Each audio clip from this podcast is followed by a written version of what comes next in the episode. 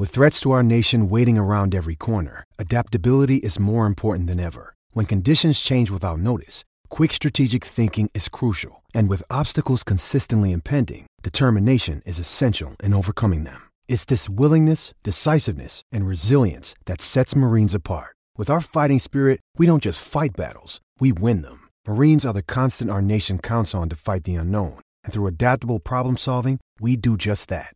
Learn more at marines.com.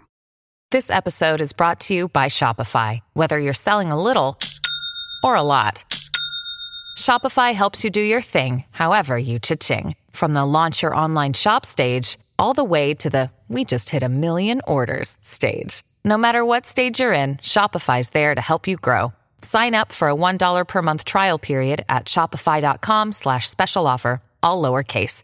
That's shopify.com slash special offer.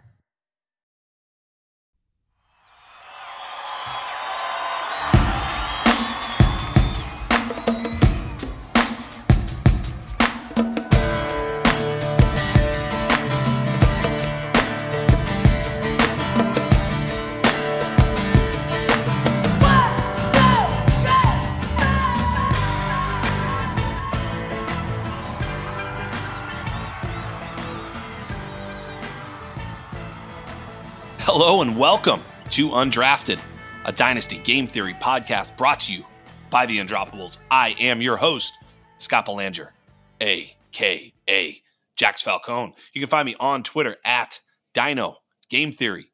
This is episode number 133. Let's roll. Hey, a little special Monday pod for you folks. Uh, this is this part two of our sort of draft recap. Um, I don't know when I'll be back on the mic, maybe again this week, uh, but I do know that next week, like next next week, not this week, but next week, not this week, but next week, next Thursday, I think it'll drop on the 11th or something like that. I'm gonna have Scott Barrett on the show, and I'm really looking forward to that. Dude absolutely crushed it this year in terms of his rankings, his pre-draft model. Uh, certainly, you know, Marvin Mims was a little bit of a miss for some of us in the in the analytics uh, world. Um, we'll see how much of a miss Mr. Mims is. We're going to talk about all that and more today with my partner, Mr. Chalk. I've got Chalk on so that we can talk about all these prospects, all the draft landing spots, and all the shuffle. It's like shuffle up and deal. This is the time when everything changes. Yeah, you came out and you ranked your rookies but now it's time to think about where you're going to draft them, where they rank in for dynasty, not just for the NFL draft and as prospects, but now that now that the NFL has made their decision on where these guys are going to be playing, i.e., which team, also what where they valued them. Uh, this is all very very important information that we have to deal with. If you had a guy really really high and he went undrafted, you need to deal with that. You need to have a reckoning, and we will both Chalk and I are going to be able to say, hey, we were right or wrong. We were maybe we're we're right about the player, but we're wrong about what we thought the NFL thought of him. Whatever the case, it doesn't really matter. But here we are to figure all that out going forward. Mr. Chalk, what's going on, buddy? What's up, Jax? Yeah, man. Um, yeah, man. I'm super super stoked to be here. You know, I, I hit you up on you know draft night, telling you that we had to get on the mic together and, and talk about this stuff uh, you know, just a lot of a lot of shakeups uh, in the dynasty world. Uh, you know, the made the draft. You know, didn't give us some of the draft capital landing spots for all of our guys, but uh, a lot of a lot of good things happened and a lot of stuff to talk about. So, I'm looking forward to it. Yeah, I think if we look at it like, um, you know, thirty thousand foot view, the things we were saying, we were kind of right about everything. Actually, you know, um, I, you know, so many things we were just right about on a granular level. Um, you know, we did think that Bryce Young and CJ Stroud were the best two quarterbacks for NFL purposes. We did think that uh, Will Levis was overrated. We did think that Jake Haener and uh, whatever the guy, the UCLA guy, were were pretty good, and the next guys off the board. We did think that the running back class had a couple of studs, and then we were really unsure about what we saw. We said we had a lot of flawed prospects and that, that they were all kind of evenly grouped. Well, the NFL agreed. They faded the running back position pretty heavily. We felt like we had maybe a couple of, you know, not elite, but pretty good four or five guys and then a lot of you know, middling wide receivers. The NFL agreed with that. We thought that there were a lot of tight ends that were really, really good, and the NFL totally agreed with us as they drafted all them up. And Darnell Washington, who I had question marks about, the NFL did too. It's kind of like boom, boom, boom, boom, boom. Now, that doesn't mean we're right about everything because that ain't true. Um, but a lot of the things we were wrong about, we even saw coming you know, I, I, look, who was a bigger Sean Tucker fan than me? And at one point, I think I had him uh, like 11 or 12 running back in my rankings. And people like, dude, I thought you liked him. I'm like, all right, I move him back up to like seven, eight, nine. And I just basically was saying, look, I think there's something wrong. And lo and behold, the the uh, what's the kid's name that came out with the the the report on his uh, his heart condition.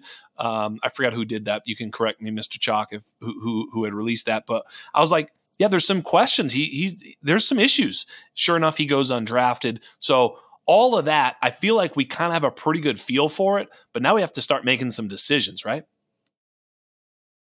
Yeah, absolutely. Um, yeah, there's a lot of decisions we got to make, right? We got to continue to look at uh, the numbers and the profiles and ADP, like we were just talking about before the show. Yeah.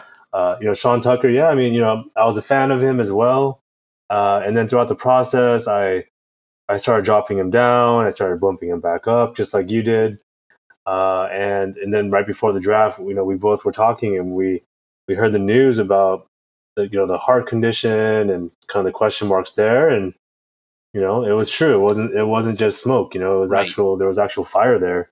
Uh, so it's a super bummer, right? Because his yes. metrics look great on paper, and you know, it, it was kind of exciting to kind of have someone like Sean Tucker uh, in our in our rankings. Yeah. Uh, but we just got to deal with it, right? And now we just got to figure out, um, you know, where the chips fall at this point.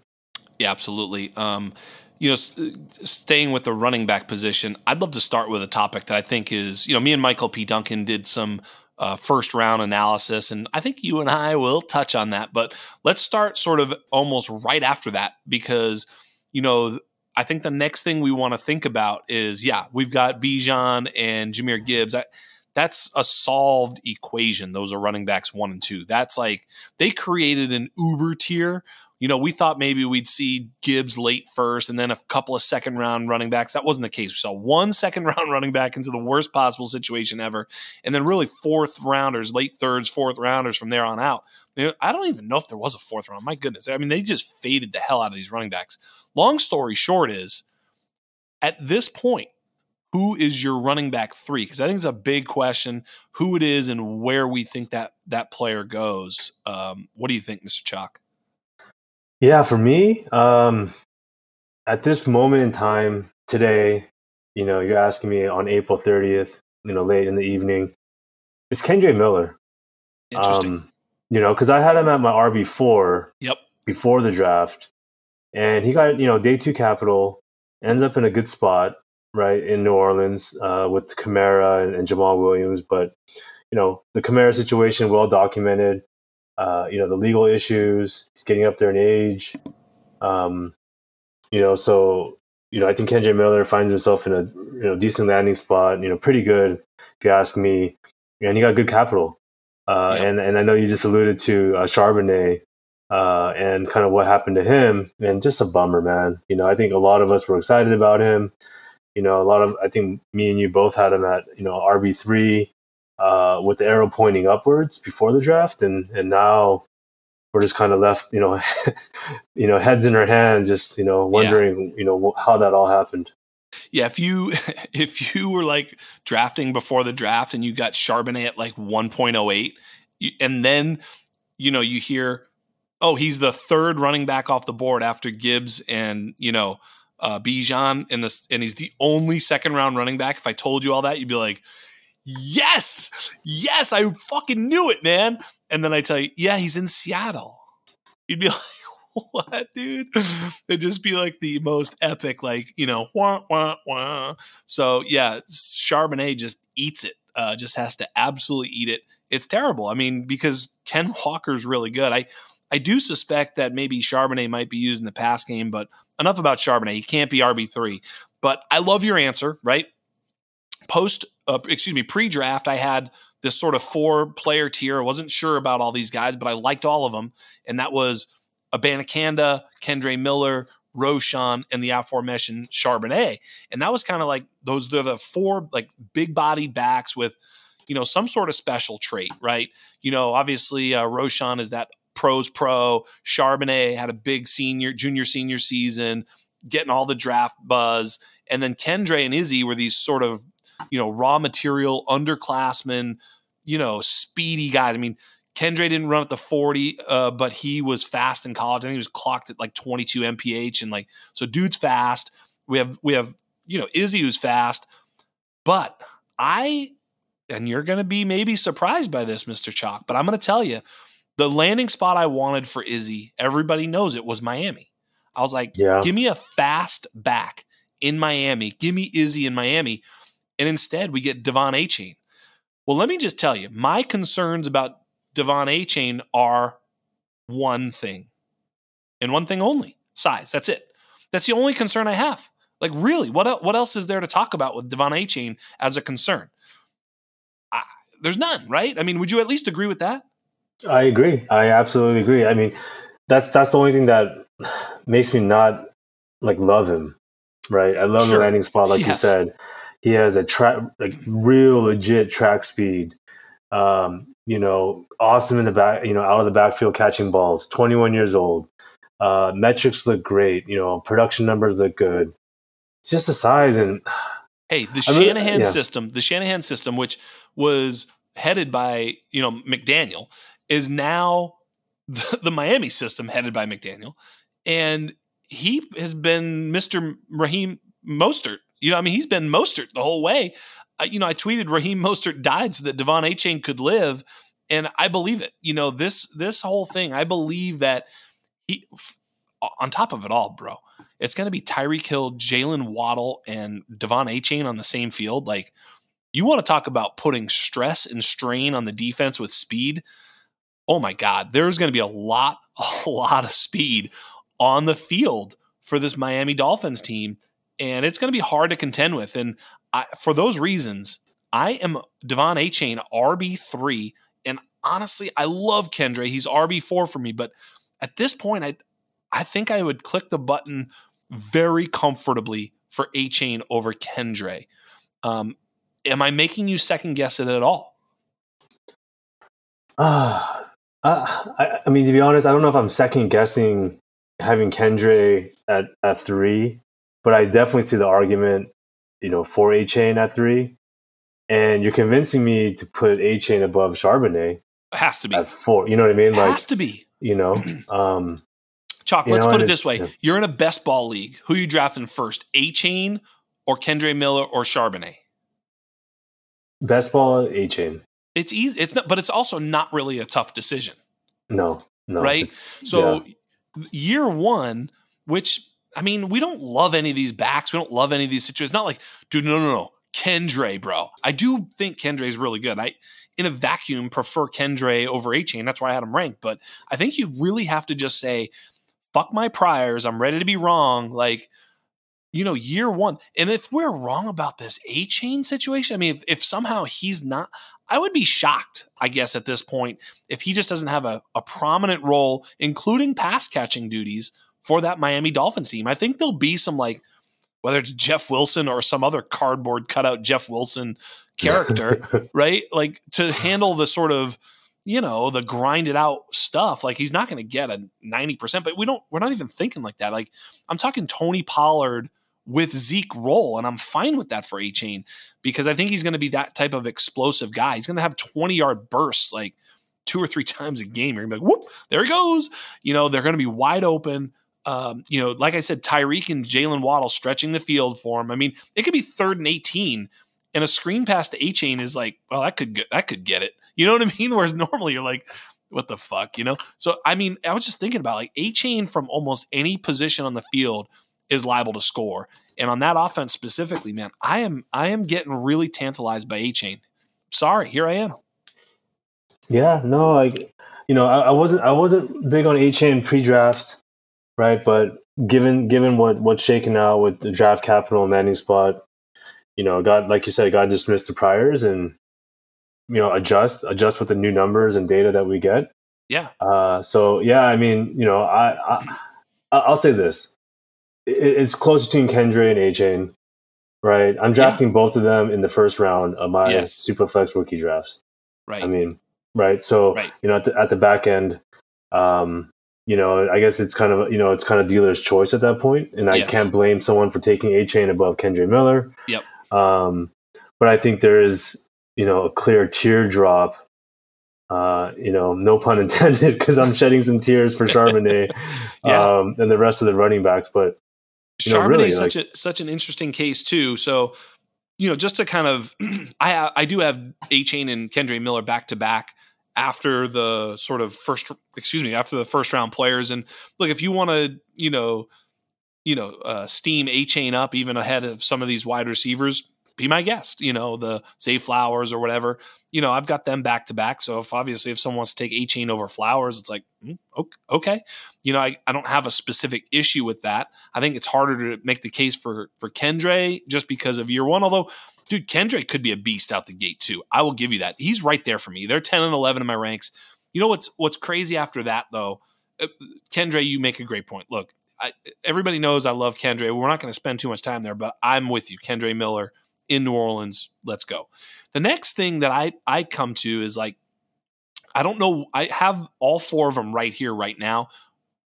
I, I'm not suggesting this is where I would keep them all, but I have the Dalton Kincaid Michael Mayer, Luke Musgrave, Sam LaPorta, you know, two or three of them might be like, you know, top 10 tight ends in two or three years, right? Like it could be that all four of them are like legit, you know, fantasy tight ends going forward. Like it's not out of the question. These guys are legit players. You know, Mayer is as like Freiermuth uh, floor. Like he's probably a little bit better prospect than Freiermuth was. I thought Freiermuth's a great prospect. Musgrave is like this black box. It could be a boat guy because you know he's got all this. Uh, I don't know if you listen to the player profiler thing, but um, when we did the draft, um, they picked Musgrave, and I was like, "Fuck, I want him," you know. And we got a little talking about Musgrave. He was like a four sport state champion. Did you know this? It was like track and field wrestling, which is like, and you know, you state champion wrestler, you're like, fuck, this guy's an athlete. Football and like something else, I forgot what it was, but like, homie can, homie's an athlete, you know, yeah, so. You know what I'm saying? And so, yeah, he had a disappointing year because he got hurt and didn't end up getting, you know, uh, any sort of production metric on his uh, profile. But looks like he was going to get a production metric on his profile. Then gets the draft capital, gets a pretty decent landing spot. So, and and then Dalton Kincaid, you know, elite, you know, pass catching weapon going to a high volume passing offense. I've got Kincaid one, but do you agree that th- that's a tightly knit um, uh, tier, or do you see it otherwise? I think the first three guys are pretty tight, although I think Kincaid is in a tier of his own, to be honest. Um, right? Just, you know, I, I loved his profile. He was my TE1 coming in, yeah. ends up on the Bills. Um, I mean, just just sweet. And I, I, do hear whispers of kind of the next Kelce, and I, you know, I don't want to pump that up, but right, you know, I mean, that's that's in the realm of possibility. This guy is a you know pass catching machine, right? He's a he's a true pass catching threat. Yeah. Um, I like Sam LaPorta uh, uh, quite a bit. Michael Mayer, uh, I, I like him as well, and Michael Mayer um, you know, decent athlete as well. You know, I mean, I think all these, I think all these tight ends are that you mentioned are all great athletes. Musgrave, obviously, a super athlete, like you yes. had mentioned. Um, I think I think Musgrave is interesting. I think he's going to be a value in like the third round of rookie drafts.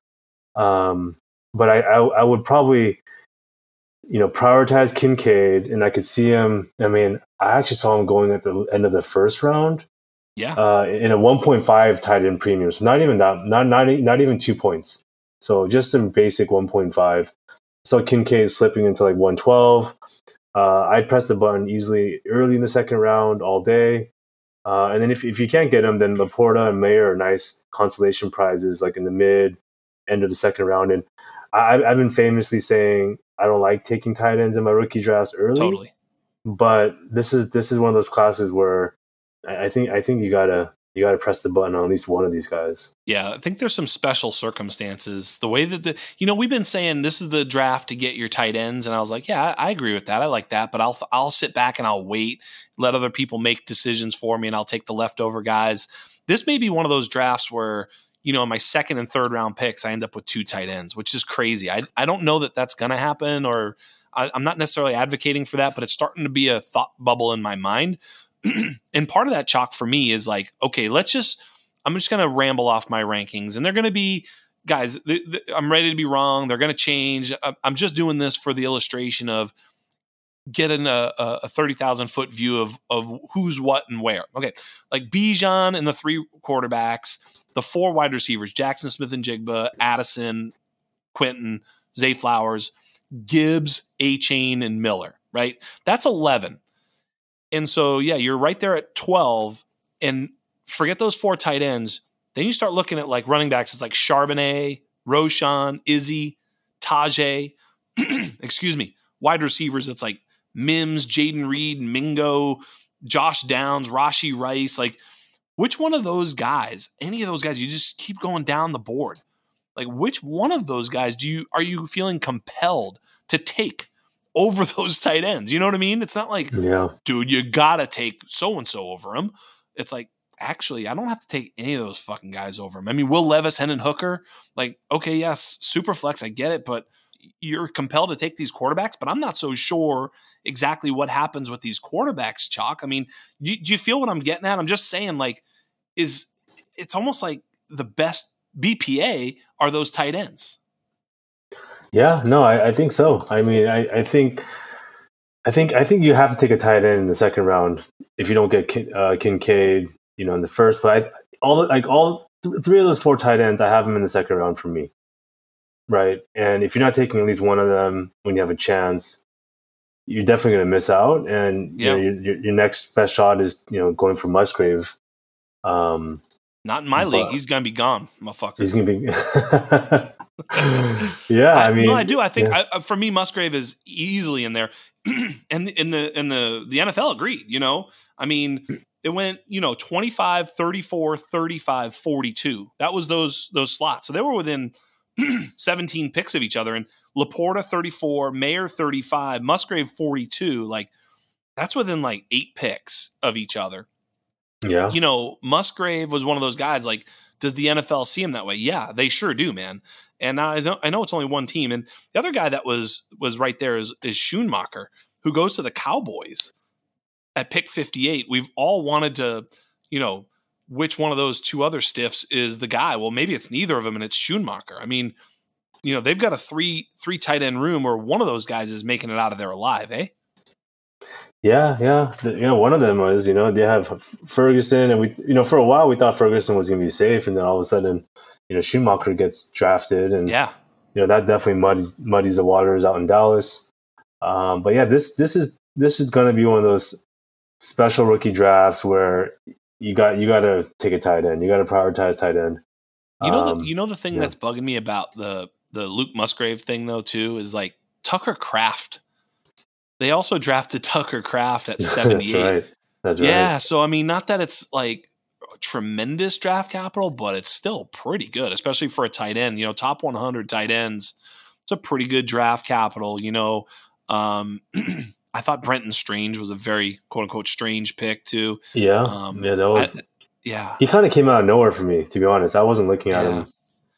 I looked at him. He just, he's kind of slow and so therefore he doesn't profile. He, he's sort of a a blocking tight end who's who's a very gifted like pass catcher. Like you know what I mean? Like he's like mm-hmm. he's not uh, a complete rubber in the uh, pass catching game, but he's not a he's not a game changer in the passing game. So like when you throw it to him, he'll catch it, and like he's got a great he's got a great body. Like he's chiseled and he can move guys around. And so he's an every down player. And I think that's probably why they want him as a complement to Evan Engram, not a replacement, I don't think at all. Like, I just see him as a complementary player in that offense. You know, the blocking guy, the guy who's in there, you know, do some dirty work, maybe catch a few play action touchdowns, but, you know, here and there, but not a target guy. And I, that, that makes sense, I guess, from an NFL perspective, but I will be, I hope he gets steamed up completely because I'll be passing on him entirely. I, I'd rather have the second tight end in Green Bay. I'd rather have Tucker Kraft over him. I'd certainly rather have the the the shot at Darnell Washington. If I'm going to take a backup tight end to an already good player, I'm going to take you know Darnell Washington over Brenton Strange. But uh, Darnell Washington kind of. I'm not really interested in that either. I mean, that doesn't look very good because he's like back up to um, Freiermuth. You, you kind of agree there? Yeah, I agree. Yeah, Yeah. I I, start, I started souring on on Darnell Washington pre-draft, so you know, for me, you know, not I, I, I was kind of I didn't really care. It's kind of one of those like zero Yeah. share, zero care situations for me. Yeah. Um, if he falls in my lap late fourth round, okay, I'll throw a dart probably, but you know, there's some other uh, rookies that I, I might I might prefer over someone like Darnell Washington. Yeah, I had a lot of people, you know, super in love with the Zach Kuntz. He goes 220. He does find a good spot with the Jets, but I'm not so sure. I think this kid is not a blocker at all. And for those reasons, the NFL can't figure out how to play him consistently. So Yeah. he's, of course, he's going to be a day three pick. I was warning against that. Everybody's like, dude, the RAS score. It's like, yeah, yeah, he's big and he's fast and athletic, but he's not blocking anybody. So therefore, he can't play. Like you have to be able to block as a tight end, at least passably. You know, that's kind of the issue with Kincaid, but I think he's such a special receiving weapon, and they know what they've got in Buffalo. But the, the, you know, Kuntz was never anything like Kincaid. You know what I mean? It's like, I, by the way, you made mention. I, I think Kincaid is like Zach Ertz. You know, just a total like out in open space problem. Yeah, yeah, he's he's he's definitely a, a he's a weapon. He's for sure a weapon, and Yeah, uh, I th- I think he's going to be exciting, especially you know especially playing with Josh Allen uh, in yeah. that offense, that Buffalo offense. It should be fun. Yeah, right. I mean, exactly. Yeah, I'm pretty excited about Kincaid going forward uh, for sure, especially in that wide open offense. So I mentioned, so we kind of did the tight ends. I, I, I think we did a good job. I think you can start to sprinkle in, you know, whomever you think is that good a tight end. I do think that Kincaid is clearly the tight end one now, the only first round tight end, gets the good offense, no competition. Uh, Laporta's got a good, I, you know, he looks great to me too. Mayer kind of by himself, and and uh, I almost said Oakland again. I love it. So yeah, I, I like all those guys. You know, my my wide receiver, whatever five or four going into it, kind of got moved down a little bit. Marvin Mims. I know you were starting to feel a little bit of Marvin Mims uh, throughout the process. What have you done with him now? Is he still someone that you'd consider taking at this particular point in the draft? You know, early second, or do you have a few players enough ahead of him where you're you're probably not getting him here? You think he should be moved down? I like him in the mid-ish second. You know, I could see him maybe sneaking up into that, you know, 203 Yeah. range. You know, I think that's I think that's fair for someone like Marvin Mims. I still have to look at him clo- more closely. Yeah, Um, you know, right now I have him at 205, yeah, but uh, I, I think I think I have to move him up a little bit. Um, but you know, right right ahead of him, you know, a few spots, uh, early second round. Uh, Got to press the button on our boy, man, Jayden Yes. Reed. Yes. our boy, man. Dude, we That's won. our We did boy. We did We it, did it. man. We did it. We did it. We look at us. Did you ever think it'd be me and you? Let's play that that that meme, right? I, nope, I never saw it come, baby. Not me, not us. Yeah, man. this is. Jayden Reed, man. So yeah, he he's he's right there, locked in, early second round. Man, I'm in a rookie draft right now, and so bummed out. Jayden Reed went 204. I had 205. Oh, oh, So no. painful, man. That is pain. know, I, I thought I thought he was gonna slip down continuously. Um, wasn't gonna happen, you know. Which he gets I that understand. capital, man. He gets He the does, capital. man. Well, so here's the thing. You know, if we talk about Marvin Mims, he goes 63 to the Denver Broncos. Okay, um, uh, kind of an interesting uh, landing spot, but I will say I'm like, it's you know, it's Sean Payton's like first pick there. Like you know, his first wide receiver. He doesn't have as much loyalty to Hamler and Sutton and Patrick and Jeudy. I know there's a lot of dead bodies he's going to have to, you know, climb over in order to get to the top of the the the mountain there. But I, I mean, I think he's certainly going to be ahead of Hamler easily. And then it's like, okay, you know, do they trade Jeudy? I mean, who knows what happens? There's been a couple of guys coming off injuries, both Patrick and actually all three of them have dealt with it. So he could find his way onto the field. I'm not so sure I'm ready to take him ahead of certain guys, but like right ahead of him goes Mingo, Jayden Reed, and Rashee Rice. And then it's him, right? So yeah. after the big four, it's just those three. You can certainly justify if you think Marvin Mims is that good a player, taking him over all three of them – it sounds to me like you're not taking him ahead of Jayden Reed. Would you take him ahead of Mingo or Rice? And just make some yes. sense of this group if you can. Like, what do you think of these four guys as Mingo, Reed, Rice, and Mims? Yeah, I mean, you know, Reed, Reed at the top. Um, I'm still taking Mims over Mingo and Rice. Um, I just, I, I, actually feel like Mingo and Rice are kind of traps, to yeah, be honest, in this range. Be. Yep. Um, and I'm okay missing on them, right? I'll I'll I'll, I'll take the chance of missing, um, right? Because I, I wasn't fans of them necessarily pre-draft. I know they got the uh, third round draft capital, uh, so I can't hate that. Um, but Second. I don't know. Yeah, just I just I just don't know if there, there's enough there for me to change things. I mean, Rashee Rice, he ends up in, in, in Kansas City. Yeah. So that's super exciting uh, in terms of you know landing spot. But I mean, we played this game so many times before, and yes, I don't know, I don't know why. It's like the Kansas City Chiefs. It's like the best offense in the world, but like it's just Kelce, you know. It's, it's that's, that's all it really is, and um, I, I think it was yeah. actually your, your next guest coming up, Scott Berry. I think he tweeted something about, you know, the Kansas City Chiefs offense is straight fire. He had like eight wide receivers that he listed. Yeah. I'm like, goodness, yes. man. Like, like it just, I don't know. I got, I mean, talking about dead bodies got stored up. I mean, that's yeah. definitely going to be one of those, you know, who's going to rise to the occasion. Um, but you can't forget my boy, Josh Downs, man. He's got to be in that mix too, right? He, he well, was, that's um, it.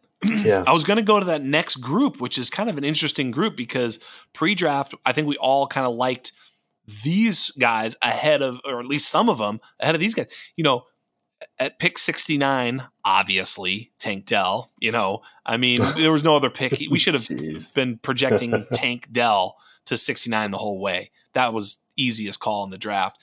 Um, but then Jalen Hyatt to to the Giants. Like, I don't I don't love that, but like he's clearly going to be their outside guy. I guess. I mean, I don't love that, right? But then yeah. Cedric Tillman, a pick after him, interestingly enough, teammates. And then Josh Downs, all the way down to the Colts, it's pick 79, terrible draft capital. We don't want to be drafting wide receivers with this type of capital. But Downs is like early declare, best in class, like yards per team pass attempt, like a speed slot that can win quick. And, and I mean, if he's playing the slot with Anthony Richardson and, and Pittman on the outside and JT and this whole thing, like I've heard worse ideas than picking his ass. So when do you think you would be drafting Josh Downs in accordance to all this? Where do you have him right now? I, it's hard. I, feel I feel crazy saying this. I still no, have no. him like basically where I had him pre-draft, like essentially like in the middle of the second round. Like I don't know. Like you said, the draft capital wasn't great. No, but landing spot wise, he, you know, he finds himself an interesting spot. Uh, you know, I, I haven't been the biggest fan of Anthony Richardson as a passer, but like you said, like he's playing the slot, right? He's a speedster. Um, you know, get the ball in his hands early and he'll make things happen. And I think Anthony Richardson, the way they need to build the offense around him is give him those easy targets. Easy throws, yeah. Right? And yeah. Josh Downs is probably going to be or have the potential to be like a safety blanket type of player. I know they have Jelani Woods out in Indy, right? They have JT who's going to obviously take a lot of pressure off, you know, off the quarterback. Um, you know, just because so much defensive attention has to go to JT. Uh, you have Michael Pittman on the outside. You know, Alec Pierce is there, and you know, I think there's questions about you know Downs going to even be able to kind of break through past Pittman and, and Alec Pierce, but I still like Josh Downs. Like, I, I'm I'm going to stick to my guns in terms of our process and you know how the numbers shook out for Josh Downs. Of course, draft capital has to be you know calculated, but gonna stick to stick to the process on this one and gonna kind of just I guess go down with the ship with Josh Downs. Although I would say you know Marvin Mims probably should get the nod over Josh Downs if you really want to split the hairs. Um, right. You know, so that, that's that's where I'm at now. Um, but I think Josh Downs should be in this conversation um, with what these guys we're talking about right now. Yeah, I I, I don't disagree. Um, I mean, if we're talking about slot receivers who might be targeted, you know, early and often in their offense, it could be Tank Dell. Uh, Tank Dell goes to Houston, where there's not much there. I mean, I know isn't, isn't Metchie there, and he's might be coming back, but look, I, I don't know how how good or not Metchie is to begin with, and I don't know how good or not Tank Dell is, by the way. But we do know that Tank Dell can get open quickly. That that that's one thing. That's his super skill, right? If he had a superpower, that would be it. It's getting open very very quickly, right over the middle of the field. And I don't think that that's a bad thing for a young quarterback, as you point out for Anthony Richardson, to have a little safety blanket with Tank Dell drafted together. They work together. All of a sudden, now they form a relationship, bond. Boom, let's go. They could hit the hit the ground running. Um, I am tantalized by Tank Dell, even though I think the upside is somewhat capped, as I don't think he's going to be an elite alpha. He's going to be a maybe a volume slot, which could be, especially in a team that's, by the way, how fucking stupid are the Houston Texans trading the 12th pick, the 33rd pick, their next year's 24 first, which could be the fucking first pick overall. Like, they're like, you know, we're in dynasty leagues. Would you ever trade your 24 first if it was projected to be one or two in next year's draft? Like if if your roster was shit, you'd be like, no, I'm not trading that pick. That pick's more valuable than any pick. I'm like it, that pick that they traded away plus all the other shit was more valuable than the Will Anderson pick itself.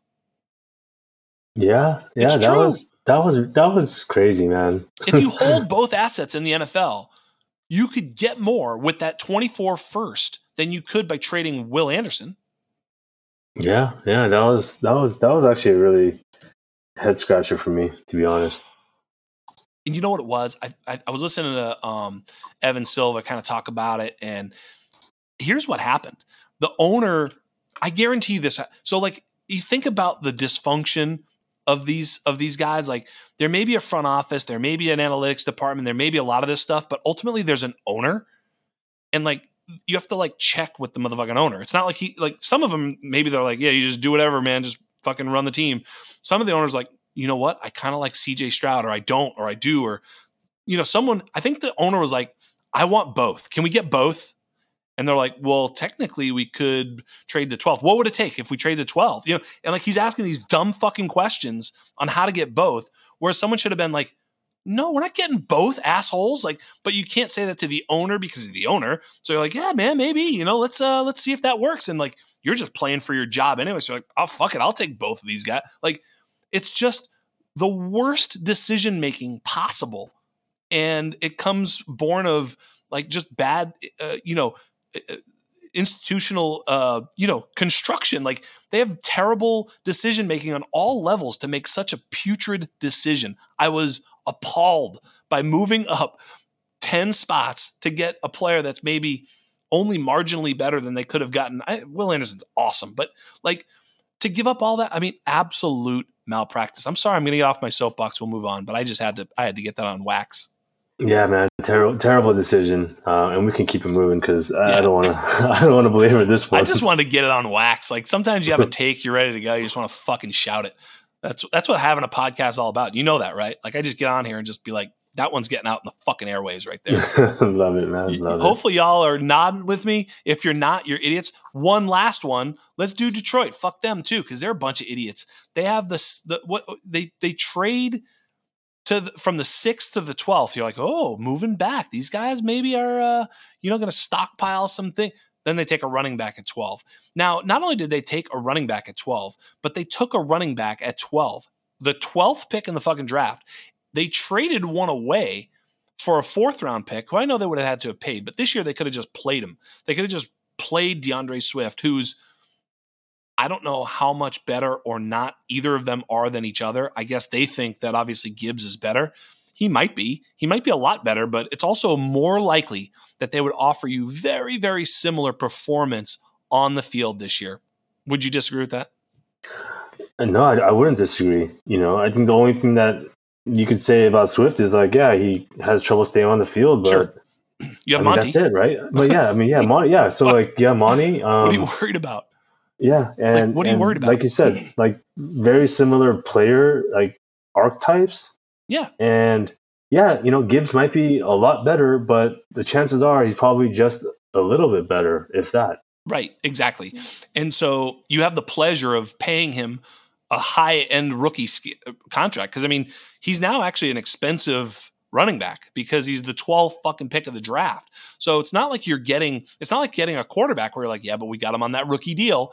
No, the rookie deal sucks for a running back at 12. So really you need to get a ton of value. Not only that, but there are other uh, you know, players that you could have gone after, offensive tackle, cornerback, edge, players that would actually be a, a value at that cost if you hit on those players and you still had 18 where look, if Gibbs goes before then, take Achane in the fucking third round. Like, I mean, I'm not saying that Achane's the same player, but third round capital versus 12th overall, where you could have like, you know, the what was the the the, the cornerback we got plus another, you know, it just blows my mind. They could have had all these, and then they took the the off ball linebacker at 18 when they definitely could have at least traded back, if not just taken him with the next pick they had, which was like 40 or, or 30 or something like that.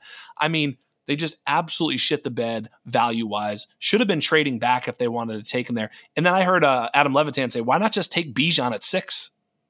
Yeah, exactly. if you're gonna do all that, Just take Bijan. Just take Yeah. Bijan at six. Then you have the fucking home run.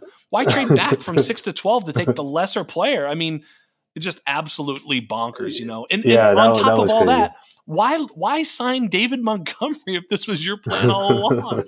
you wasted all the money, and you And had they Jamaal. Williams in paid him the house. bag. Yes, you paid him the bag.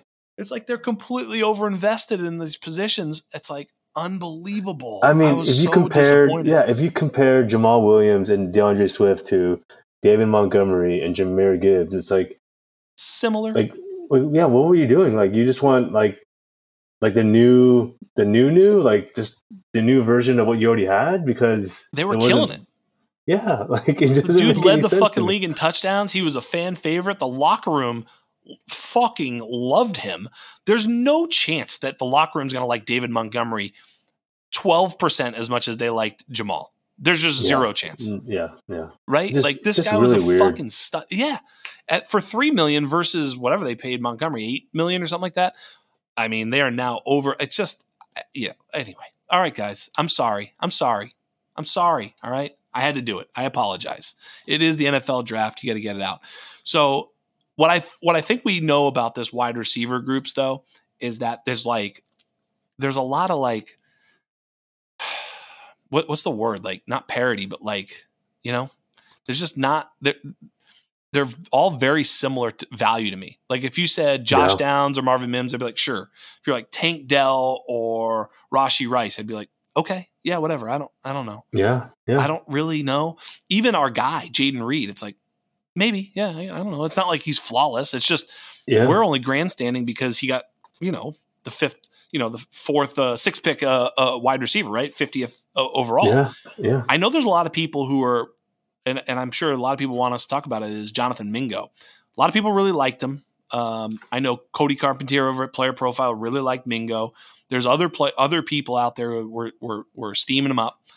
But, um, you know, there's a lot of people who were like, no, this is a fake, fake player. He's not that good. The film, I don't know. Uh, the the profile is not all that exciting to me, other than the size and the athleticism. But we've heard that story before, haven't we? Yeah, we had, and you know, I would say though, like his his numbers all around just don't excite me at all. You know, just I'm just not excited about him. I mean, Yeah. be honest, like you said, size size is about it. Um, you know, decent breakout age, but other than that, like just not not that exciting. Doesn't ha- didn't have great touchdown upside. Um, didn't have like elite production numbers across the board. Um, wasn't really a separator in college. You know, if you look at like you know 65% success versus man, um, you know 76% uh, against zone, uh, and then only 65% against press. So he wasn't really a great route runner or separator. Um, you know, decent at. I mean, size and athleticism. I think that's kind of what kind of buoys him. Um, but for me, I'm just yeah, like I said, I, I'd, I'd be okay not not having on my dynasty teams if I missed them. If I didn't, you know, if he falls into me in the late second round, cool. But I'm not gonna go out of my way to have Jonathan Mingo on my teams. Yeah, and he's got to climb over a lot of players there. Um, he's got two guys that are one guy that's very similar, uh, Laviska Shenault. You know, it's like, yeah. right? I mean, yeah. they're going to be Spider Man memeing each other. Thankfully, Viska's got the hair; they'll be able to tell each other apart. But um, other than than that, they've got Terrace Marshall. Uh, DJ Chark and Adam Thielen will be the veterans who are actually playing all the time. So between the poo poo platter of Terrace Marshall, Laviska Shenault, and Jonathan Mingo, like I don't know, man. You know, it's not like I guess he'll be the WR three. You know, like, cool. right? Exactly. Yeah. yeah. yeah. Steel cage match to be the the third guy that he doesn't throw to. Right? You know, it's like. Yeah, yeah. Right. So I mean, I'm not so sure either one of them has a clear breakout. I suppose if you really liked any of those guys, you wouldn't necessarily say that Thielen and Chark are impediments to their growth, though. I would agree with that at least. But I mean, they're, they're certainly not going to play early on unless they're really dope. Is I guess my point. And I'm not yeah. betting that any of them are that dope. yeah, same, same. Yeah. Um, what do you think of my man Tank Dell? Do you do you like him sort of paired up with C.J. Stroud?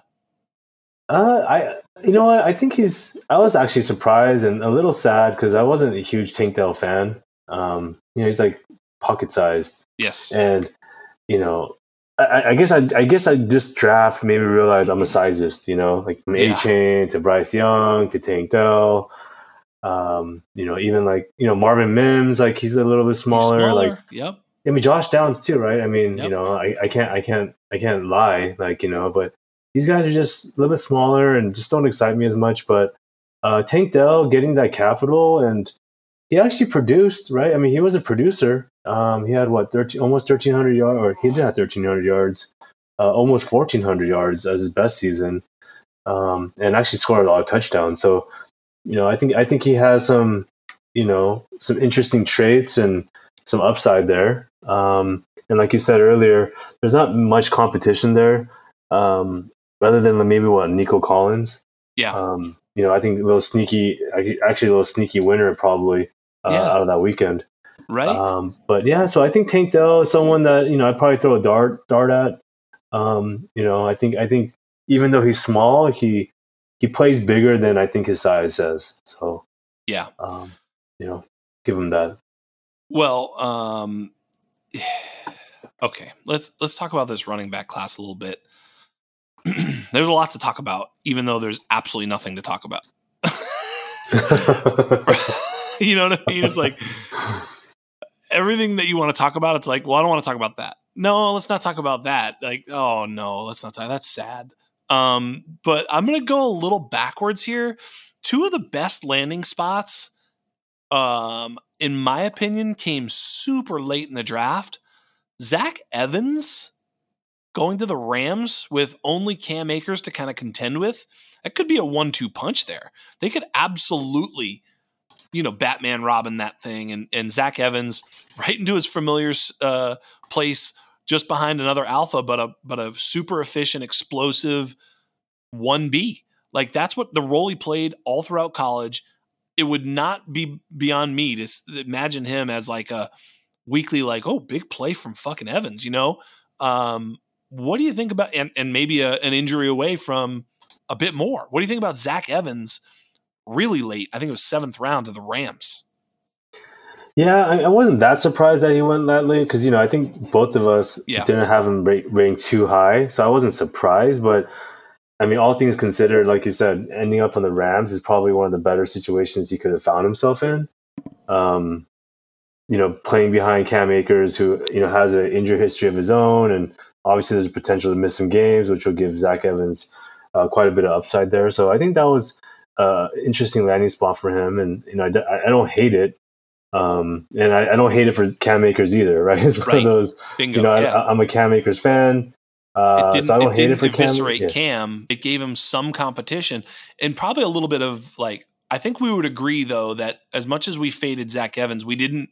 I would I would have if you said pick 200, I'd have been like, eh, less. Yeah, like on the you know I wouldn't have said 215. Like I didn't think that. Yeah, you know. Yeah So Agreed. he went later than I even thought, even if I faded him to like the fullest, you know? Yeah, um, yeah. Right. And so the other guy that went just after him, who I think has a pretty good spot here, because I think he might, well, I think he's better than Alexander Mattison, is DeWayne McBride to the Minnesota Vikings.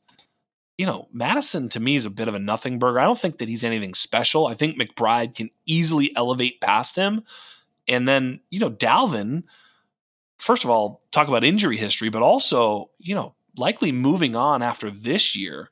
Now, I'm not suggesting that DeWayne McBride's going to be some sort of an alpha that they just give the keys to, but he could certainly have some meaningful moments. And again, if if uh, Dalvin goes out, he should be the goal line back. I mean, this is a big body dude who can move some move some uh, move some mountains. So DeWayne McBride, sneaky little uh, opportunity at playing time potentially, eh? Yeah, no, DeWayne McBride, uh, he he balled out, you know, at UAB. You know, yeah. I mean, he had some really big games. Um, so yeah, I, I, could definitely see that. I mean, he he's a goal line monster. Uh, got the touchdown upside, and you know, I, I mean, maybe it is like even like a you know, if if Cook's out in the one-two punch of McBride and Mattison, even you know, I could see that. Um, yeah. So yeah, Mc, McBride also, you know, late round sleeper. You know, kind of interesting. You know where he ended up. So you know, I, I, think someone to keep an eye on, right? And, and and someone if he's in your fourth round in rookie drafts, then yeah, I mean, by all means, like throw some darts at him, you know. Yeah, I threw some. Uh, I threw. Uh, actually, I didn't even throw that much shade. It was a very mild dart throw, troll job by me at Emory Hunt, who had his uh, top five running backs as Jahmyr Gibbs one, which you know, whatever. Come on, man then Bijan, which is like fine. It's fine. I mean, it's ridiculous to have, you know, Gibbs over Bijan. I mean, just do the right thing and put the, you know, the, the stud at the top. But whatever. Okay, you have them one, two, they're one, two. So you're just being funny. But then he had his next three best running backs available in this class were um, Tyjae Spears, Deuce Vaughn, and Keaton Mitchell. Uh, so I said, you know, Emory Hunt down bad. And, uh, you know, it definitely upset a few people. They were really, you know, but it was ridiculous because, you know, Keaton Mitchell went undrafted. Deuce Vaughn got the mercy pick, if you noticed, which I thought was super cool. But, you know, it's like his dad is a fucking scout for the Cowboys. And they were like, at whatever it was, like pick two something. They're like, we're gonna pick your boy. And they made a big to do of it in the war room and they fucking it was super cool. I mean if that were my kid i'd have fucking lost my shit too. So it was awesome on the human level. But i i gotta say doesn't that make him like a little bit more useful? Like they're gonna they're gonna tend towards him because his dad is in the building a little bit at least i mean he's gonna break ties with fucking you know the the the fact that his Pops is working for the organization. You know, I've heard worse ideas than than Deuce Vaughn right now, even given the fact that he's got some runway. What do you think? Am I starting to take some crazy pills here? No, I mean, you know, I, I think I, I, think Deuce Vaughn is an interesting one, right? I, I think I, I, think we we did throw some shade at Deuce Vaughn, you know, early on in the cycle, but you know, um, yeah, I mean, you know, I, I, I feel like he he ended up in a good spot. He has pass catching upside. Uh, not really a great athlete, but yeah. for, like for size especially. But um, you know, other than Tony Pollard, I mean, there's really not much in, in, in Dallas right now, right? So I could see him, you know, at least getting, you know, some touches. Although I, I do like Malik Davis, and I'm I'm super glad that he he survived for the most part. Yeah. Um, because Deuce Vaughn isn't, isn't really a threat to take Malik no. Davis's role. No. Right. If anything, no. he's kind of uh, complementing or supplementing Tony Pollard, right? Yep. And kind of giving that little bit of juice to the offense. But that, that was a cool story. Yeah. Um, By the know, way, I, he was the yeah. he was the RB fourteen, I think, draft in the draft.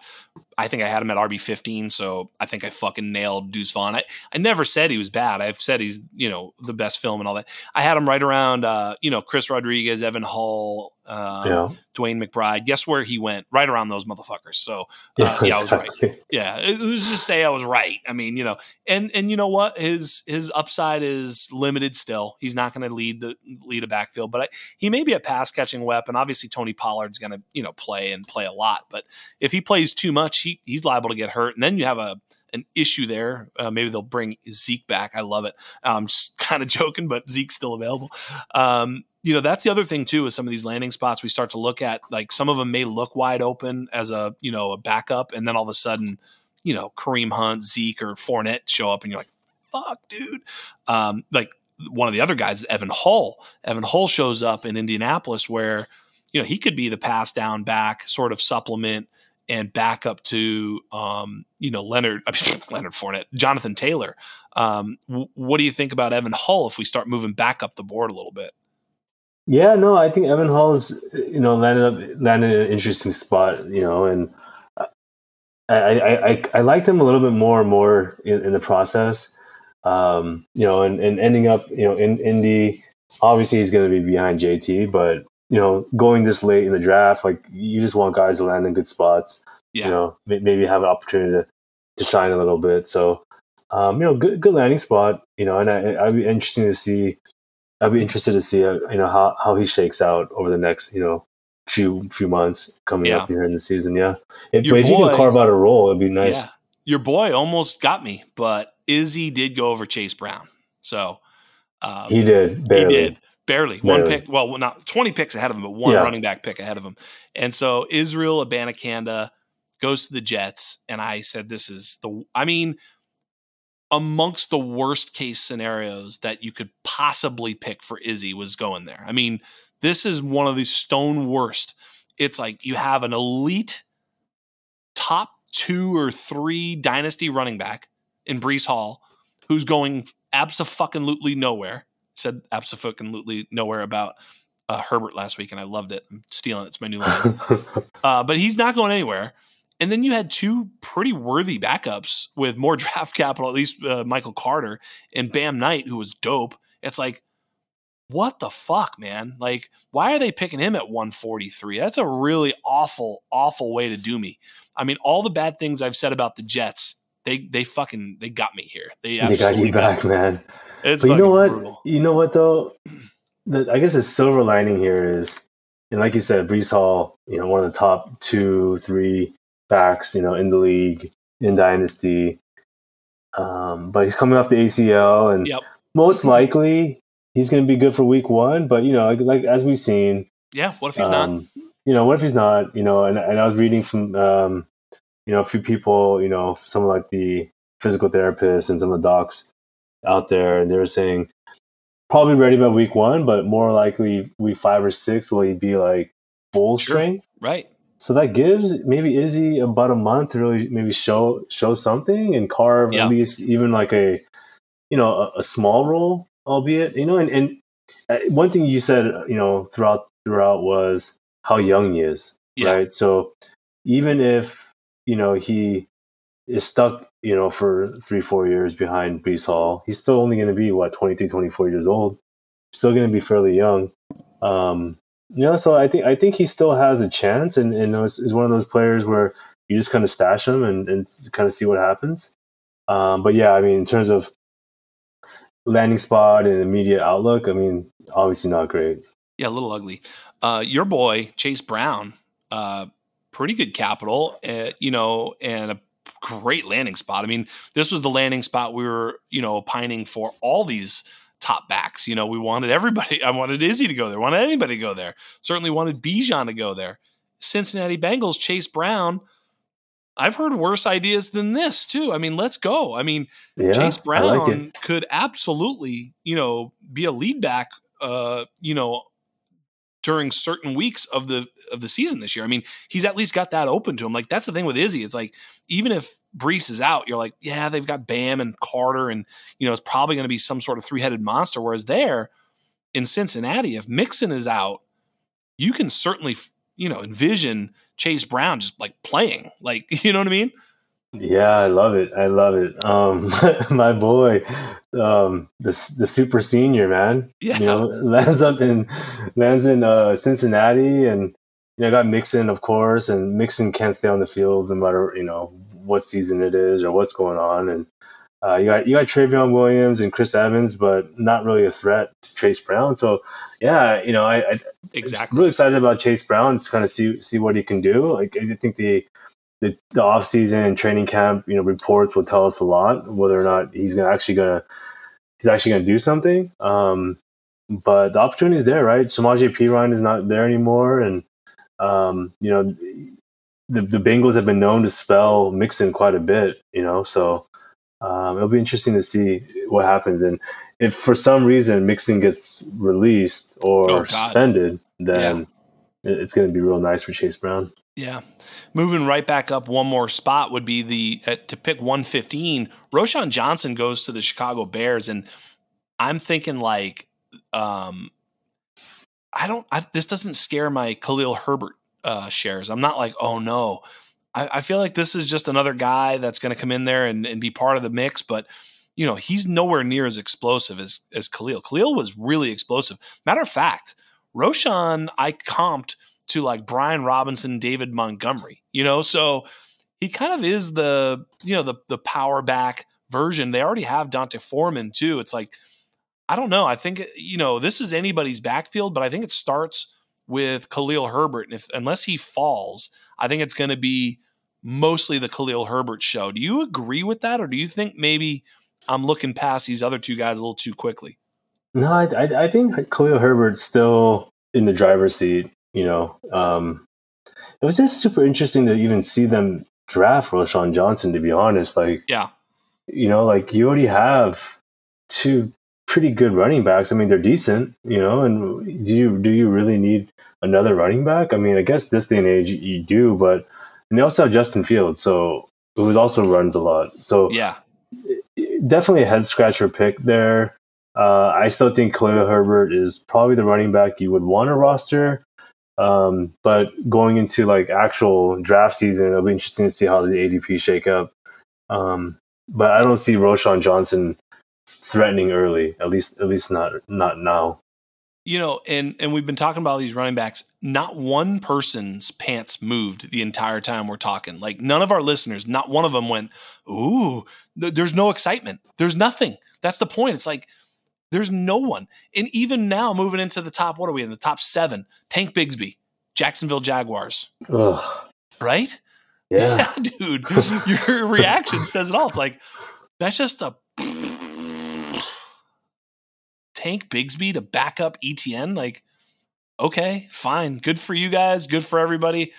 I will be zero percent interested in picking Tank Bigsby. Like, what am I going to do with that? That sounds awful.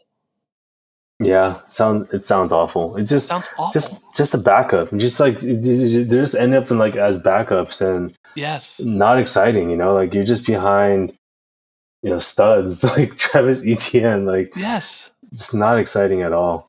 I mean, even JaMycal Hasty was like kind of frisky and like, you know, I mean, special teamer, pass catcher. I don't Tank Bigsby's not playing ahead of them. He's literally just a hammer. He's a guy that like we can fucking force feed this motherfucker some balls if anybody gets hurt. Like we can just hand him the ball. Like he knows how to run forward. Great. Get him on the fucking team. Um, and then you get to the top guys, which was the we already talked about it. De'Von Achane, Kendre Miller, Zach Charbonnet, Jahmyr Gibbs, Bijan Robinson. But we're going to end with one guy, the running backs, that is, Tyjae Spears. We kind of like Tyjae. He gets drafted in a weird spot. I'm not saying it's a good or a bad spot. I'm not sure what it is.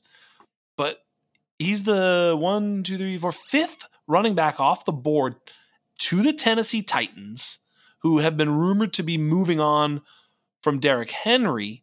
But then Tyjae Spears is rumored to have all sorts of Todd Gurley knees. And it's like, I don't know if that's true, but I don't, it probably is. Like, you don't just come out and say he's got fucked up knees that are like Todd Gurley's unless they are. But why would Tennessee have drafted him if they, if he had bad medicals? I've, you know, I, I am shocked that he went that high. And I'm shocked that I don't know what to, if he has the bad knees, by the way. and I don't know what to do with it. I, I don't know what to make of it. You know what? What the fuck, Chalk? What am I doing with Tyjae Spears? I'm absolutely terrified of Tyjae Spears right now. right. To be honest, like like when he went to Tennessee, I was like, okay, that's kind of interesting, just because, like you said, Derrick Henry, we don't Yeah. know, and you know, there's there's there's your boy, you know, Chestnut out there, and Yeah. uh, Haskins and whatnot. But I was like, okay, you know, Tyjae Spears, you know, got some juice, like kind of interesting player.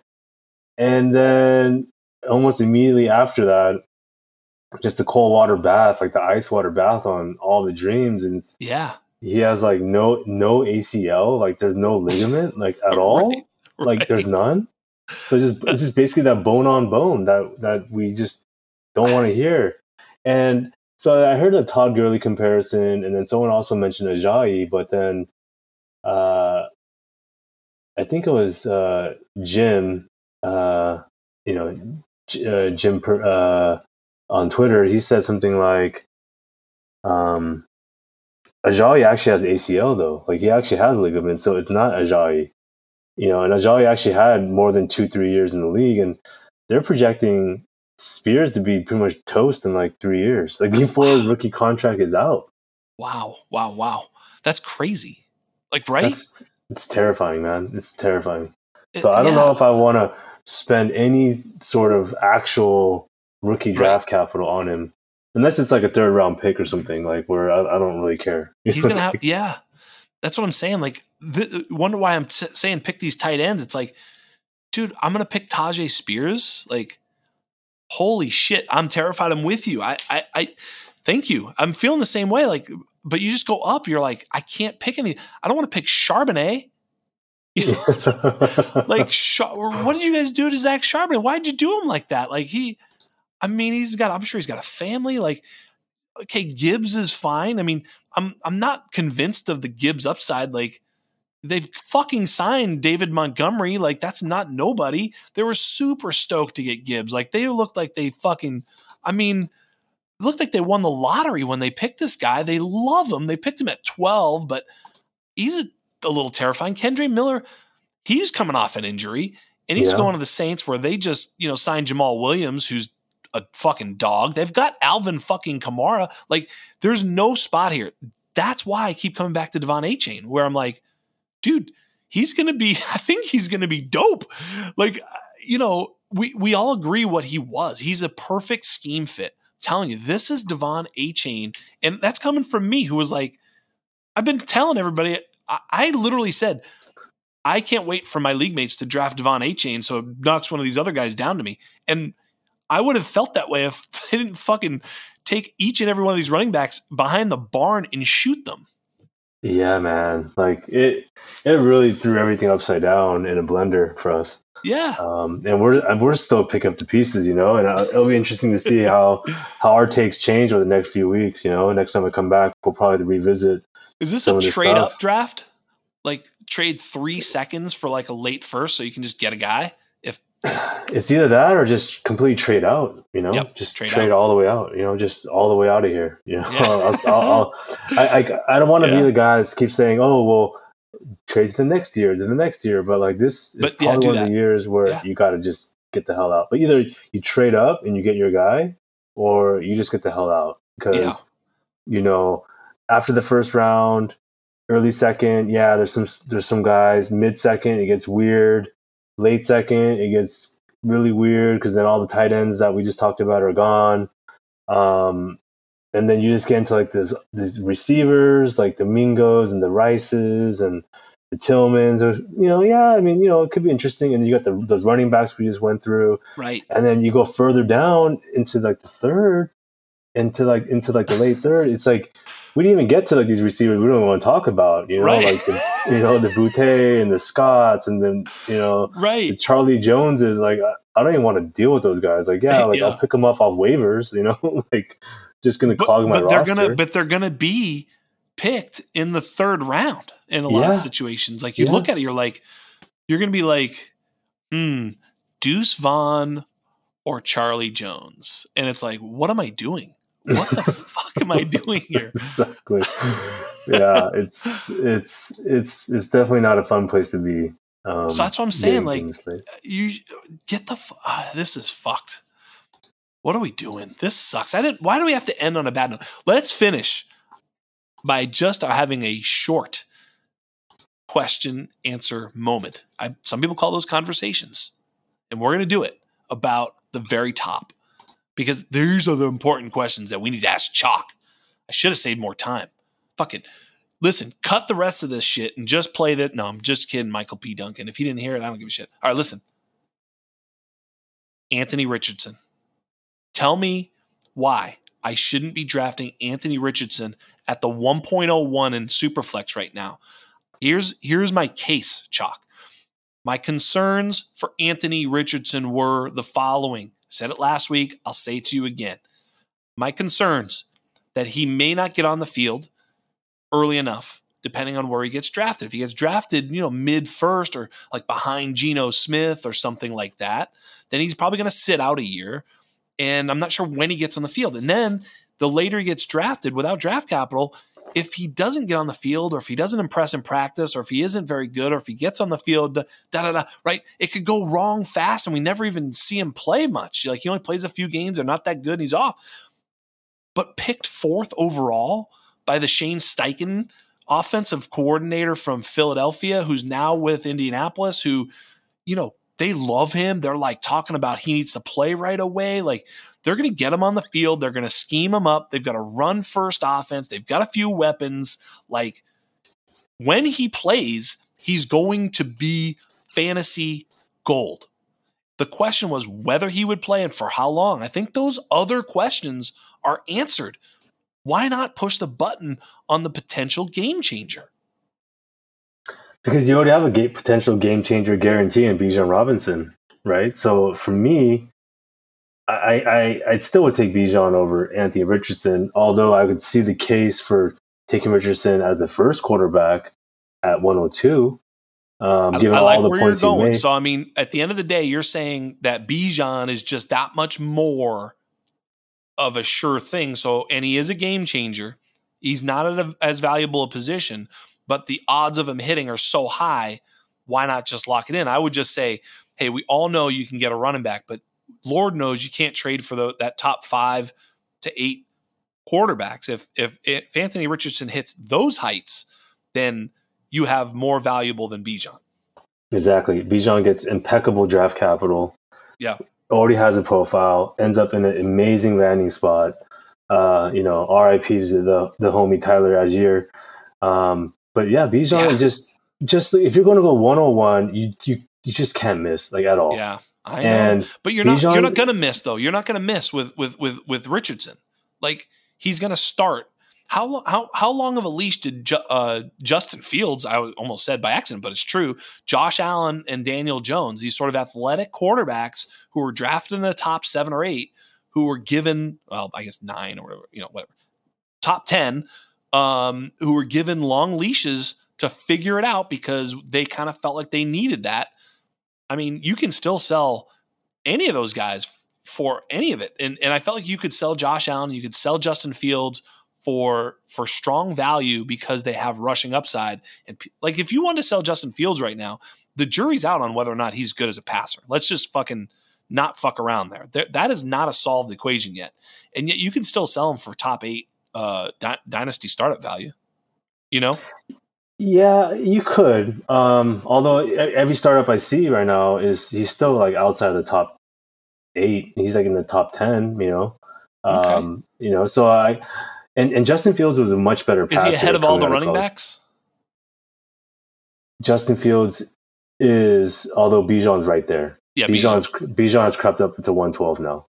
And and maybe that's why you sell them too. Look, I agree with you. By the way, it's a really tough question. Yeah, I, I, just think it it's worth. I, I, guess that what I would say is, what if you're like loaded at running back? You got Breece and ETN and whatnot. Like you got like depth and whatnot, but you're like Cousins and like Brady and Wentz and like you know what I mean? And you're like, I kind of have no second quarterback.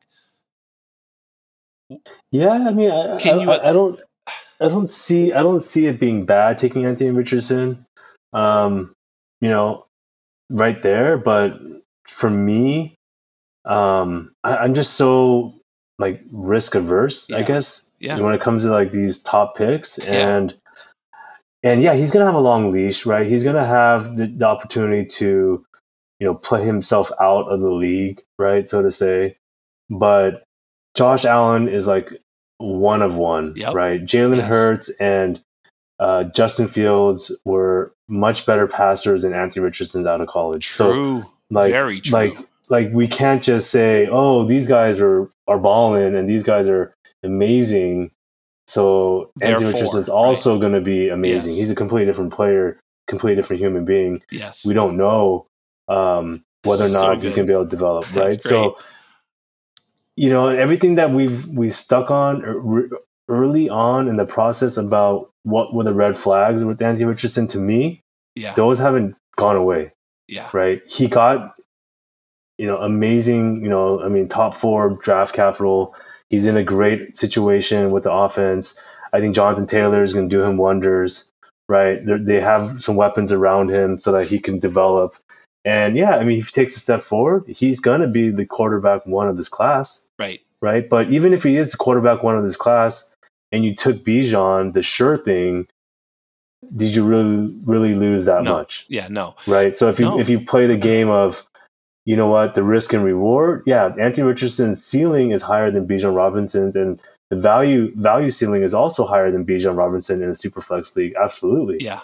But Bijan's all, almost like gonna the dividends are gonna pay for Bijan right yeah, away, No matter for what. sure. too. And almost no matter matter, what. what. Like literally almost no matter what. Like the only thing that can hurt you with Bijan is an injury because it's not possible for him to be bad. That's not, that's not possible. Yeah, it's just it's not, not, possible. possible. That's a zero percent. It's not going to be like, well, geez, he just can't seem to. That's not going to happen. I promise. I promise Yes, you. Like that's a fucking promise. And that so was a me, great yeah. retort because I pushed you a little bit. I pushed you a bunch, and you had a great answer. And it's the risk averse. Don't fuck up your first pick.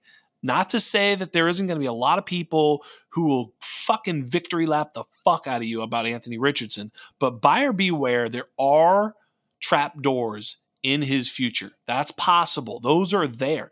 Those trap doors aren't there for Bijan. There are doors that could hit him in the fucking face, like an ACL or a fucking Achilles or you know whatever. He could get hurt, but so couldn't any player. But there's no like shit. I didn't know he wasn't good. Like that doesn't ha- that doesn't happen for Bijan. Whereas those things can happen 100% for A Rich. I am super tempted and feeling a little bit bold and taking him and ranking him right now as my uh, 1.02. I do agree with you, by the way, after all that. I do have Bijan ahead of Anthony Richardson, but I have to go through the thought experiment because it you have to ask because there's gonna that's what it's gonna take to get Anthony Richardson is the 1.01 in many cases, if not the 1.02. So then you get to Bryce Young and CJ Stroud. We've we've got to do this again, damn it. I'm team Bryce Young over CJ Stroud, and it comes down to the infrastructure. That same stupid ass front office ownership malpractice bullshit that I talked about earlier in this damn podcast is where the fuck CJ Stroud plays. Yeah, yeah. I mean, I have. That's I a have good take, by the way. It is. It's a great take, you know, because uh, you know I love CJ Stroud. I think all around, you know, prospect wise, profile, I feel like he's the best quarterback in the class. But Yep. But it's a big But, but. Yeah, man. The I infrastructure, right? You know I mean- that. You know I'm with I mean, you. because imagine if the Texans didn't screw it all up and they took JSN at twelve, like we were praying Yep. that happened. Yep. Then I They'd still have their next year's first round pick too, by the way. Which Yes, and just for the fucking yeah. what the fuck? right. They don't have it anymore. They It's, like, literally blew their opportunity to get JSN or Marvin Harrison Jr. next. Right. Like, there's Right. no chance. There's no Bingo. chance now. Bingo, bingo.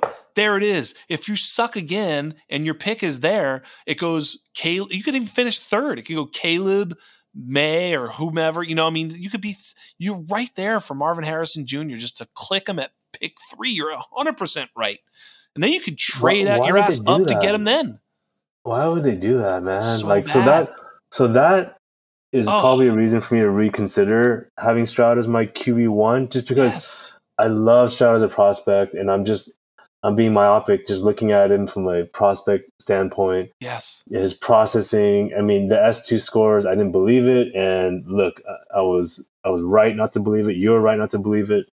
Um, you know, he has he has everything. He has the frame. He has the the mind. He has the throws.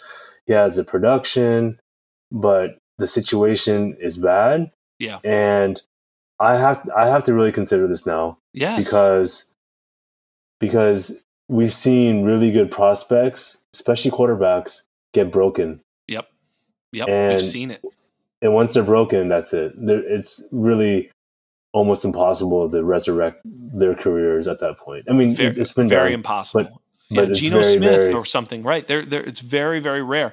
You know, they're going to give Darnold another shot. They're going to give Baker Mayfield another shot. They're going to give CJ Stroud another shot. But man, oh man, you know, when these guys, you know, sort of wash through and wash out, it's not good.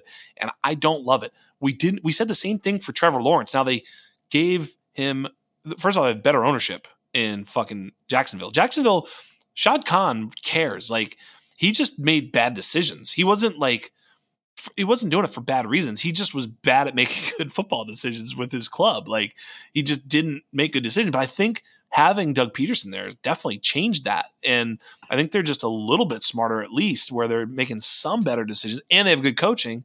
And Trevor Lawrence is fucking amazing. And they spent some money to get him some weapons, right?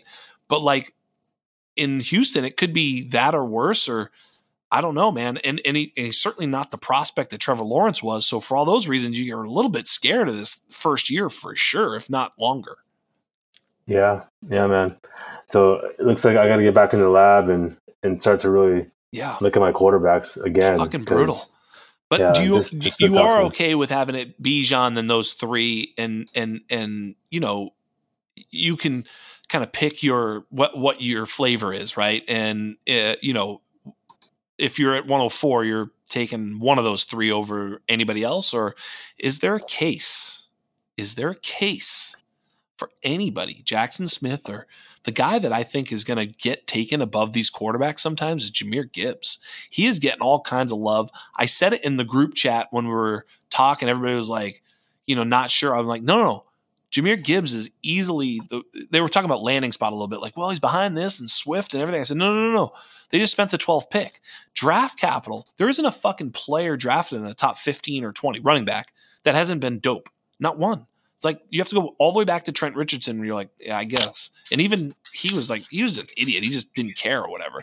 But like all these players have all been very, very productive. It's it's they almost never miss. He's not gonna miss. They are it's now, what does that mean? I don't I don't know, man. Uh, where do you think you're going to be drafting Jahmyr Gibbs, if at all? Um, probably after JSN, most likely in most situations, mm. right there after the quarterbacks. Although I, I do see the argument that the running back scarcity does yep. push Gibbs' value up even more. Right. Where yes, you take you take Gibbs and then you have the receiver plenty of time right to get a wide receiver. Yeah, yeah, yeah, yeah exactly. Yeah, honestly, so. yeah. There, there, there could. You know what? That's the case. That's the case. It's running back scarcity. Bingo. Thank you. That's why you're here. Everything you've said so far tonight has been fucking on point. So I appreciate it.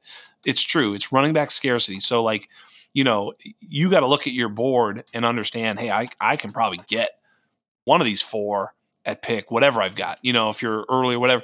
You know, remember too, there are, and and there's a case to be made. And I don't know what we should do with him, but there's a case to be made for Will Levis. He did go to Tennessee. He did. They did trade up to get him at pick whatever 33, the second pick of the first uh, second round. Um, he, you know, he's in a. I have not hated this spot. You know the the Drew Brees, Derek Carr, Lamar Jackson, Jalen Hurts spot in the draft. That early second, late first, right? Where it's like we think you're good. You're just got something that we're not sure about. Right? That's how all those prospects were. And, and you know what? I would agree. Will Levis is one of those because he's got physical tools. We're just not sure you're not a complete fucking lunatic. yeah, exactly. Yeah, yeah. We're not sure. Are you a fucking lunatic? You might be a lunatic. Can we just check on that real quick? Could very well be. Right. So what do you th- what do you think about the Levis lunatic? Uh, I'm I'm still off him, man. Um, he's second round. he slipped to the second. I think that I think that tells me enough. I need to know what the NFL thinks about him. At what point do you draft him? Like you have to draft him at some point. He, he's not off the board. No, he's not off the board. You know what I mean? Like at some point, you look down and you say, okay, yeah, I agree. After Zay Flowers, after De'Von Achane, after Kendre Miller, after Dalton Kincaid. So not in the first round. And then you start looking in the second round and you're like, okay, tell me who you like more than Will Levis. Yeah, not not many. Not many. I mean, you know, or at least not much. You know, Mm-hmm. like you could make a, you can make a case for any of them, but you can't make a big case for any of them over him. None of them. You can be like, dude, obviously, no. Maybe the, like I said, the tight ends, but who else, right? Mingo or Reed? Like we're not that fucking sure of those motherfuckers. These other running backs, you know, even Charbonnet. It's like, okay, congratulations. Fucking care. I gotta, I gotta potentially start starting quarterback here in a minute. Like maybe a shitty one, but I've got one. I mean, how long are they going to be into Tannehill, right? So it's Yeah. like for me, it's like even if I can think Will Lev, I have Will Levis now, of course, ahead of Hendon Hooker. You know what I mean? Like uh, obviously, you know. So f- without question, even though he slid, it's like yeah, yeah, that's kind of what I thought.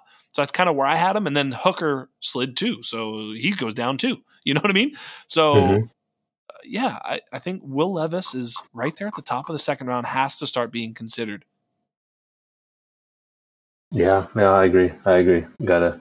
Sounds like it hurts you a little bit to say it. No, no, no, it doesn't. It just doesn't doesn't excite me. That's all. it's Well, getting late and not excited. not excited about uh, the Levis lunatic. The Levis lunatic puts chalk to bed, and we are done. We've done it. Um, before we go, they're going to do this. Ready? Jaxon Smith, Jordan Addison, Quentin Johnston, Zay Flowers. Put them in order. Oh, you got you got to repeat that. Sorry. The four gotta do it again? receivers: the JSN, Addison, Johnston, Flowers. Just put Oh. that group. Yeah, I mean, you know, I think I think you had it right there. It's um, Yeah.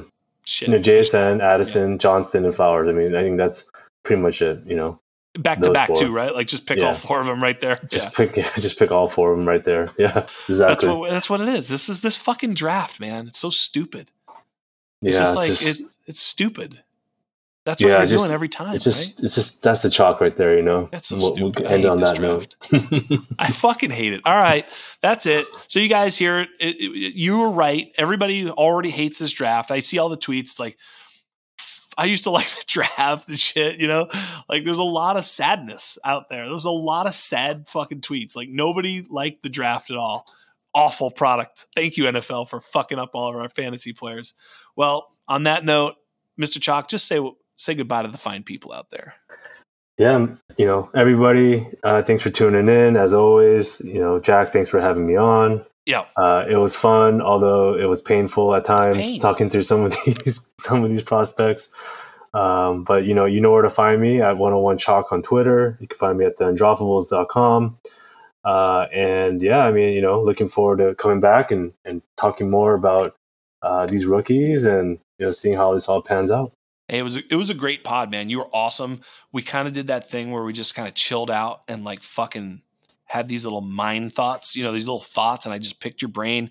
You were great. I thought it was a fun show because it's always fun for me to show everybody else how it, how fun it is to like talk to you about stuff where it's like you just kind of like usually have the right answer, you know, and that's really fun. That's fun to like have a question, kind of think about what it is, and then even if you're splitting, you know, splitting the hair, like you know, straddling the line as it's called, I think, you know, if you're kind of doing that number where you're like, even your reasoning for that is usually spot on. So thanks for gracing us. Thanks for being my friend. And thank you so much. And on behalf of everybody here at the Undroppables, on behalf of everybody here at the Undrafted, on behalf of the Philadelphia 76ers fan who's going to be so sad when the Boston Celtics come in and curb stomp the Sixers, Michael. Philadelphia P word. Duncan, the greatest podcast producer in all the land. You have been joined by the chalk. And I am Jax Falcone. And we are out.